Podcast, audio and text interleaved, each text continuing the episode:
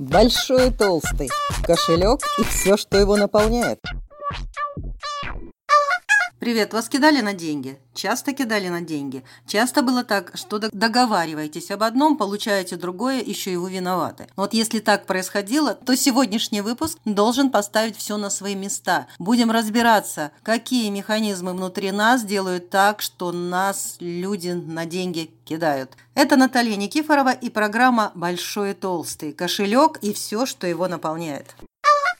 Но для начала скажу, кому этот выпуск слушать не нужно.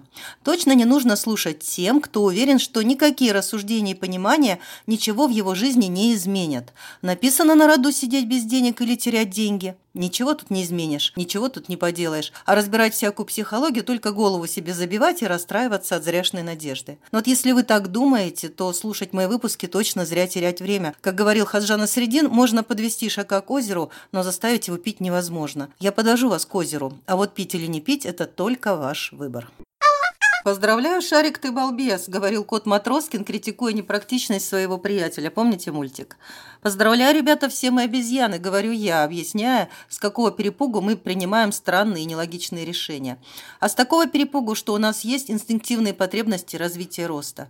Эти потребности зашиты в нашу животную природу, и личность тут такая розочка на торте. Об этом мы с вами говорили два предыдущих выпуска. Надеюсь, у меня получилось донести до вас эту мысль, и теперь продолжаем тему. Главный ключ к вашему богатству – это ваша полная психологическая готовность увидеть деньги деньгами. Увидеть их не какой-то панацеей, а инструментом для творчества и самореализации. Именно в таком качестве и впустить их в свою жизнь. Именно тогда деньги приходят легко. Но деньги как инструмент видят очень немногие люди. Даже предприниматели, ворочающие миллионами, не всегда видят деньги инструментом, видят их чем-то еще. Сейчас вспомнилась история с одним предпринимателем, который приходил ко мне на консультацию. И он столкнулся с ситуацией, что у него вдруг его кидают – он хороший человек, он очень по-хорошему, по-доброму ко всем относится. Он входит в положение своих клиентов, он даже без договоров делает им какие-то заказы, ну, как по рукам, знаете, как купцы в старину по рукам ударили, и вдруг его раз и кидают, 600 тысяч ему не платят. Ну, типа, ну, ну, ну там как-нибудь потом сейчас не можем, договора нет, ну, ты там потерпишь. Потом он договаривается по хорошей договоренности с людьми, что они у него берут субаренду большой участок площади. Люди берут и отказываются, и он, получается, должен это все платить из своего кармана, причем отказываются, не предупредив. На него все расходы, он человек хороший, и почему-то он все время попадает вот в какой-то такой переплет. И когда я с ним работала, выяснилось, что у него внутри мальчик, который хочет, а чтобы его любили, чтобы он был для всех хорошим. То есть у него вот нарушение да, вот этого взрослой позиции. Потому что из взрослой же позиции мы договариваемся, мы общаемся, бизнес делается, предпринимательство делается из взрослой позиции. Тогда это про деньги. Когда это делается из детской позиции, вот как в его случае, тогда это не про деньги, а про что-то еще.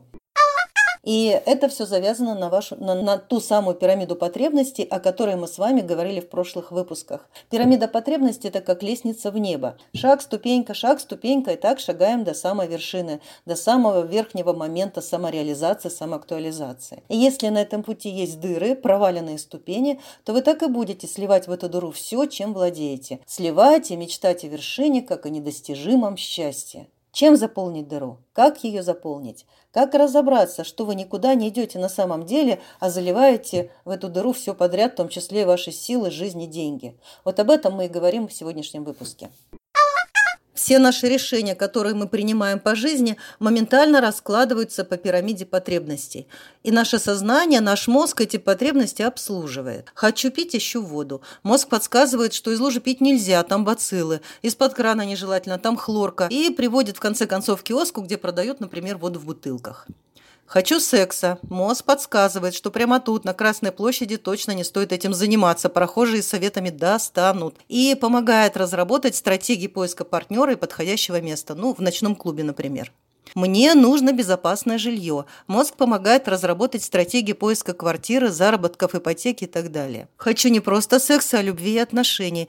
И начинаю поглядывать на окружающих женщин, если я мужчина, или мужчин, если я женщина, с готовностью влюбиться. А мозг помогает создавать ситуации для знакомства и продолжения. Хочу признания и уважения, делаю какой-то проект. Например, строю дом, ну или открываю магазин, или запускаю курс большой и толстый.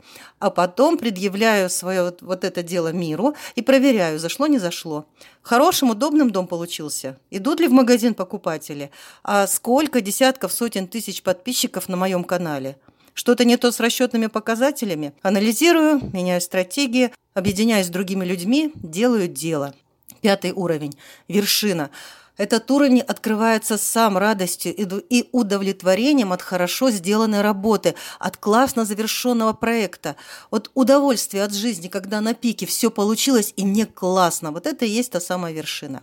Все наши решения, осознанные или нет, так или иначе удовлетворяют вот эти наши инстинктивные потребности, пошагово, ступенчато, одну за другой. И желательно, чтобы все-таки удовлетворял так, потому что способы иначе иногда принимают очень уродливые формы, я уже говорила, вплоть до зависимости или тяжелой психосоматики и даже онкологии, потому что, как считают сейчас психологи, одной из причин онкологии могут быть вот долго подавляемые естественные естественные потребности, рассогласование между тем, что я хочу на самом деле, и тем, что я по этому поводу думаю и что делаю. Говорила уже, повторю, мы, современные люди, плохо контачим со своими инстинктивными потребностями. Ближе всего к своим потребностям люди простые, без зауми. Вот такие отсахи. А вот чем умнее человек, тем хуже его контакт. Умная голова вмешивается и начинает руководить, навязывая свои рациональные мнения, впечатления и так далее. Но рациональное обычно уводит от инстинктивного. И когда у нас есть нарушение в осознавании потребностей, мы начинаем хотеть не того, чего нужно на самом деле нам, как, на, как организму, когда у нас есть нарушение в осознавании потребностей, то мы начинаем хотеть не того, чего вам, нам нужно на самом деле. Когда у нас есть какое-то нарушение, то мы смотрим не в эту ступень, где есть эта потребность, а на ступень выше. Есть потребность в сексе, например, это первый уровень, но есть и сильный запрет на сексуальность. Куча примеров об опасности случайных связей. И человек начинает думать не про секс, а про обеспечение своей безопасности.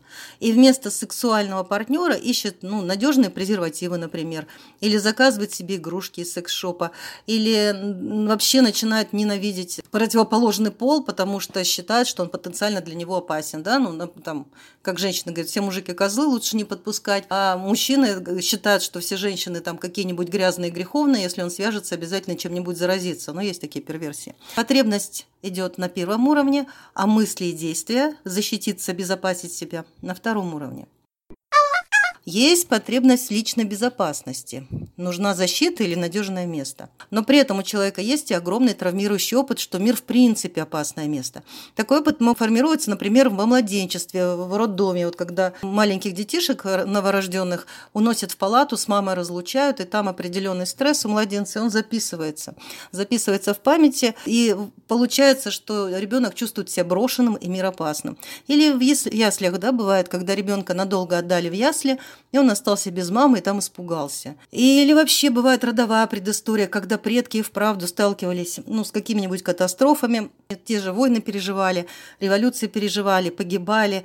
И вот это вот ощущение, что мир опасен, непредсказуем рух...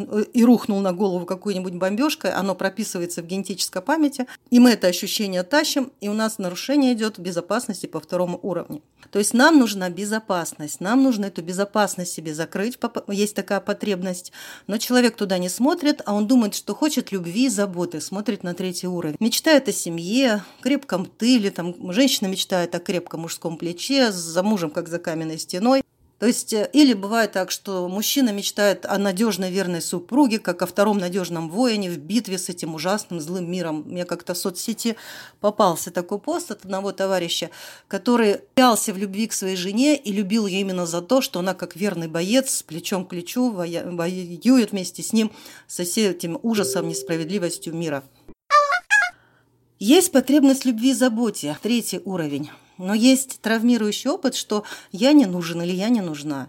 И у нас очень много народу, у которых в детстве не дополучили любовь, опять же, тот же садик, те же ясли, маме некогда, я устала, отстань, не лезь и так далее. И вот эта недополученная любовь и забота заставляет и взрослых людей искать, чем же заполнить эту дыру.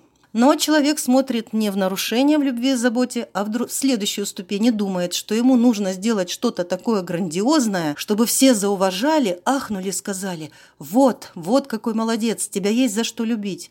То есть хочет любви заботы, думает, что хочет уважения и признания. Есть потребность признания и уважения, есть тут же травмирующий опыт неудач, что-то делал, не получилось, сделать, сделал, не получилось. И человек забивает на социум и отправляется в какой-нибудь дауншифтинг на Гуа, где можно вообще ничего не делать и чувствовать себя счастливым. Ну, счастье же хочется. Вот его счастье. На все наплевать, идти медитировать. В деревню. Встречает закаты, встречает рассветы, Правда, через какое-то время это ему надоедает, потому что все-таки потребности четвертого уровня не закрыты. Но это со временем, может быть, потом вернется в социум, но в данный момент он зависает в такой вот ну, забастовке, находит свой простой путь к счастью. Есть потребность счастья, она у нас есть у всех. И тут нарушения у нас нет. Если у нас все четыре ступени закрыты, если мы прошли весь этот путь, закрыли четвертый уровень, то ощущение счастья, оно само как вырастает. Ощущение вот этого кайфа от того, что сделано, получилось, здорово, классно, хорошо. Все хотим счастья, все видим его недостижимым. Почему? Потому что у нас есть нарушения на каком-нибудь уровне обязательно. Поэтому под счастьем мы все понимаем свое. Под счастьем мы понимаем удовлетворение именно той потребности, где больше всего нарушений и где, где глубже всего дыра. Я говорила в прошлый раз, как в эту пирамиду потребностей и в эти нарушения вписываются деньги. Как, каким образом мы хотим и про что мы хотим денег на, на каждом шагу в этой пирамиде. Да? То есть если базовая безопасность нарушена, то нам кажется, э, что деньги нас спасут, то за счет денег мы себе все обеспечим, и еду, и квартиру, и жилье, и тогда люди с этим нарушением начинают работать на трех работах, нервничать, что у них нет э, стабильного источника дохода или что у них нет гарантированного источника дохода. И вот вот чтобы закрыть вот это состояние, ту нервность, рекомендуется делать подушку безопасности. Подушка безопасности – это примерно шестикратный объем денег, который вы ежемесячно тратите. Вот если вы сделали такое накопление, то ваше беспокойство, вот это ваше нарушение по базе безопасности будет нейтрализовано, и вы не будете дергаться, вы дальше будете спокойно зарабатывать. Хотя с нарушением безопасности это отдельная тоже терапевтическая работа, но, чтобы я говорю, если не идти в терапию, что хотя бы, чтобы не дергаться, нужно вот такой запас себе создавать. На уровне любви, заботы что деньги делают, для чего нам нужны деньги. Понимать, что мы ценны, что нам дают деньги как в благодарность, самому благодарить. Вот здесь вот закрывается потребность любви в заботе. Вот таким вот образом. Через подарки, через благодарность, которой мы принимаем деньги, через щедрость, доброту, которой мы даем деньги. И если у человека нарушение вот в любви, заботе по родительской линии, то он начинает как бы деньгами покупать свою э, любовь, заботы, подтверждать кого-то, поддерживать именно из состояния позаботиться. Тут тоже нужно смотреть, что там за нарушение, куда что уехало, чтобы зря деньги в это дело не сливать. Знаете, как бывает, и платят мало на работе, ну так душевно, такой душевный коллектив. И все, и сидят на этой маленькой зарплате, потому что уйдет куда-то, а там все злые, пусть денег больше, но они все злые, и человек не деньги зарабатывает, а, а ну, себе такую а, душевную среду поддерживает, но имеет полное право, но тогда вы понимаете, что ваша работа не про деньги в данный момент. Нарушение да, в реализации, когда по деньгам, это про что? Злимся, завидуем, кто-то нас обскакал, кто-то нас обошел, у кого-то больше денег, его, видимо, больше ценят. Когда все в порядке, мы просто берем деньги как инструмент и в свои проекты их, например, вкладываем. Поэтому главный ключ к вашему богатству – полная психологическая готовность увидеть деньги просто деньгами, инструментом для творчества и самореализации. Именно в таком качестве и впустить их в свою жизнь.